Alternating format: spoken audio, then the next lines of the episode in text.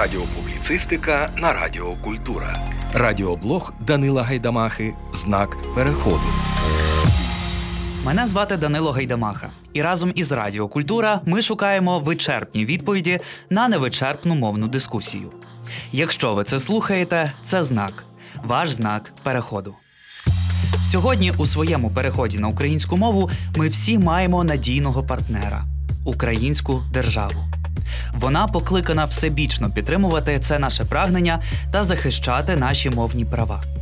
Стаття 10 Конституції України визначає українську мову державною. Тож вона є обов'язковим засобом спілкування у публічних сферах суспільного життя. Стаття 10 також гарантує вільний розвиток та використання російської та інших мов меншин. Цим часто спекулюють проросійські діячі, але насправді вони добре знають, що реалізація другої частини цієї статті не може відбуватися шляхом порушення першої. Тож звучання всього публічного простору українською мовою це невід'ємне право усіх громадян України.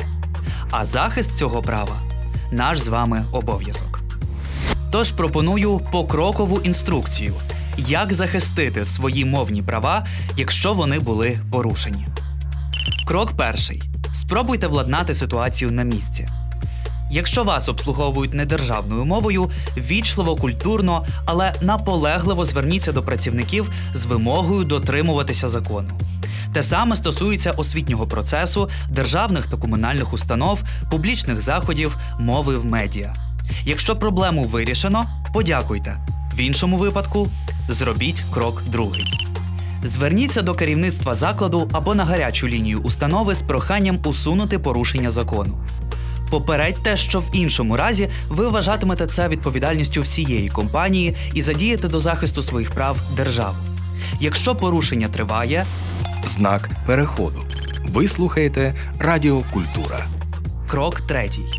Подайте скаргу уповноваженому захисту державної мови.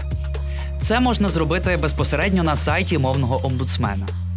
До скарги не забудьте прикріпити докази факту порушення у вигляді аудіо, відео чи письмового підтвердження очевидців та запишіть назву, розташування та контакти порушників.